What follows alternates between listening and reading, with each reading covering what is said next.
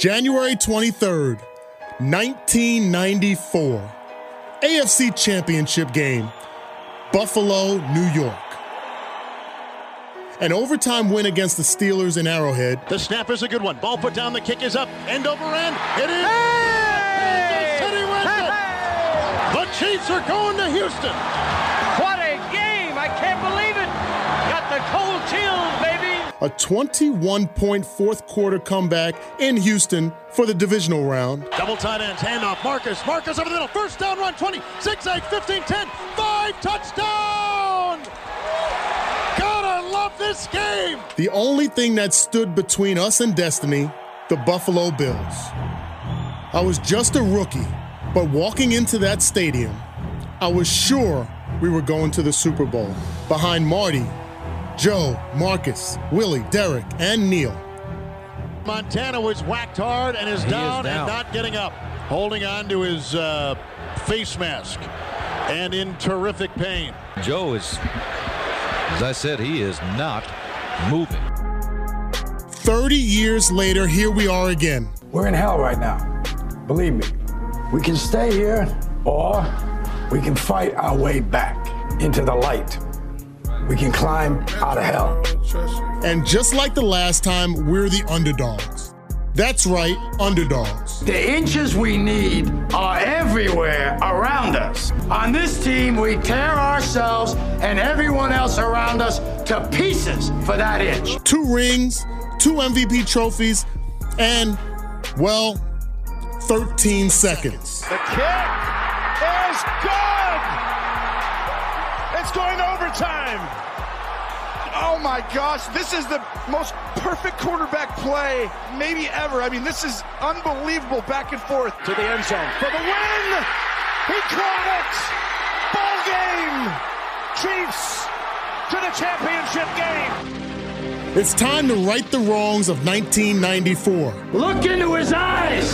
Now, I think you're going to see a guy who will go that inch with you. Hell yeah. You're going to see a guy who will sacrifice himself for this team because he knows when it comes down to it, you're going to do the same for him. It's time to hit him in the mouth.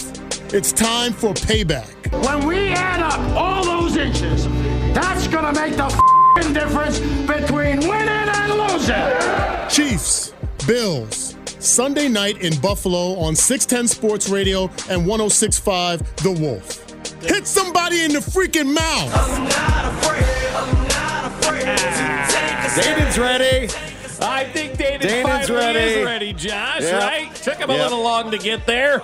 He said he's going to pace himself. Yeah, well, it's Friday. It's time to kick Buffalo's ass. Let's go. Let's do this. Guessing there's a little bit last night too on the uh, players only show. I would imagine. Check that out, 610sports.com or the Audacy app. Yep, I And would it always imagine. gets fired up by Thursday night for sure. It got to be fired up for this one, and if that didn't get you going, I don't know what did. I don't know about you. Hearing Lenny's voice in there kind of gave me a Bill little. Oh, and hearing Oh, Griggs a my little bit, man. I'm starting to get choked up a little bit. And It's not even seven o'clock this morning, Dude, I and we haven't even yelled at Frank White yet. Right. I remember exactly. As soon as I heard the Montana call, grabbing Yeah. the face mask, I immediately went right to the place where I was watching the game with my dad and a bunch of people, and I'm getting choked up because I missed my pops. Yeah. But that was, damn.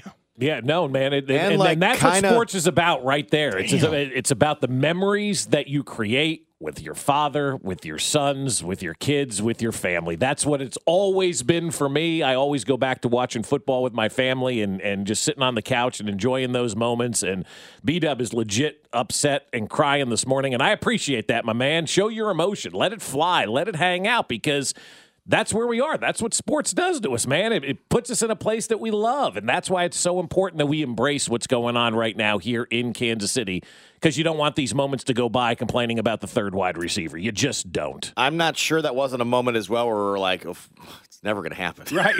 Right. We're never going to get over Because, I mean, the hump. the, Yeah. we got Joe Montana was so awesome, right? Right, yeah. And then it was like, oh my God, Joe Montana's down. Yep. At the end of it, you're like, oh my gosh. And that's this it. is this is in, it, you know, you thought it might be a jumping off. Daning thought it might be a jumping off point. He Right. didn't know he's a young player, whatever. Like like that, and that was that was the peak That was, yeah. Yep. until this this regime. So it's it was it was a while. And- so why not go why not go avenge that too? Why not? Yeah, go knock the Buffalo Bills right in their face because I'm I'm I'm picturing the image and Kevin Harlan, by the way, I mean just glorious on the radio, and I keep saying it. He's a great sportscaster, but an even better human being. I love Kevin, and and listening to his calls on there, you you can picture what Joe Montana's doing because we've all remembered that image of him lying on that turf, grasping his face mask, and that was the last image we've really had, Josh, of Joe Montana. You know, as a member of the Kansas City Chiefs, was was that that, that situation, right? It wasn't much more after that. There was nothing else to celebrate, you know, with Joe Montana than getting to that championship game. And it was so long before we got back to that championship game. And that obviously took place at Arrowhead against those New England Patriots. And we lost that game. But since then, it's been just up, up, up, up, and up. And th- those memories that, that and that feeling that B Dub was sharing, I think resonates with a lot of people because I think at the end of the day, we we want our teams to win, but we like the camaraderie of what sports brings as well. Watching it with your friends, watching it with your family, watching it with your dad and your mom and your sister and your brother and everybody like that kind of gathered around dog. the TV and your dog and Binkley's cat uh, as well, right? Like you just love those type of moments, and that's c- clearly what sports has always been for me. I think we all saw that, you know, with the Royals and their run in 14 and 15, how that galvanized everybody and brought everybody together, and that's why you know some folks get mad that I'm not upset about the the wide receivers and, and that guy on the West Coast who listened to our show didn't like that I wasn't upset one day about the wide receivers, and I'm thinking to myself, what matters is what happens here now in the postseason. None of that matters. It's all about Sunday and what's going to happen against Buffalo. And as the week has gone on, and as we've moved forward and gotten to where we are right now.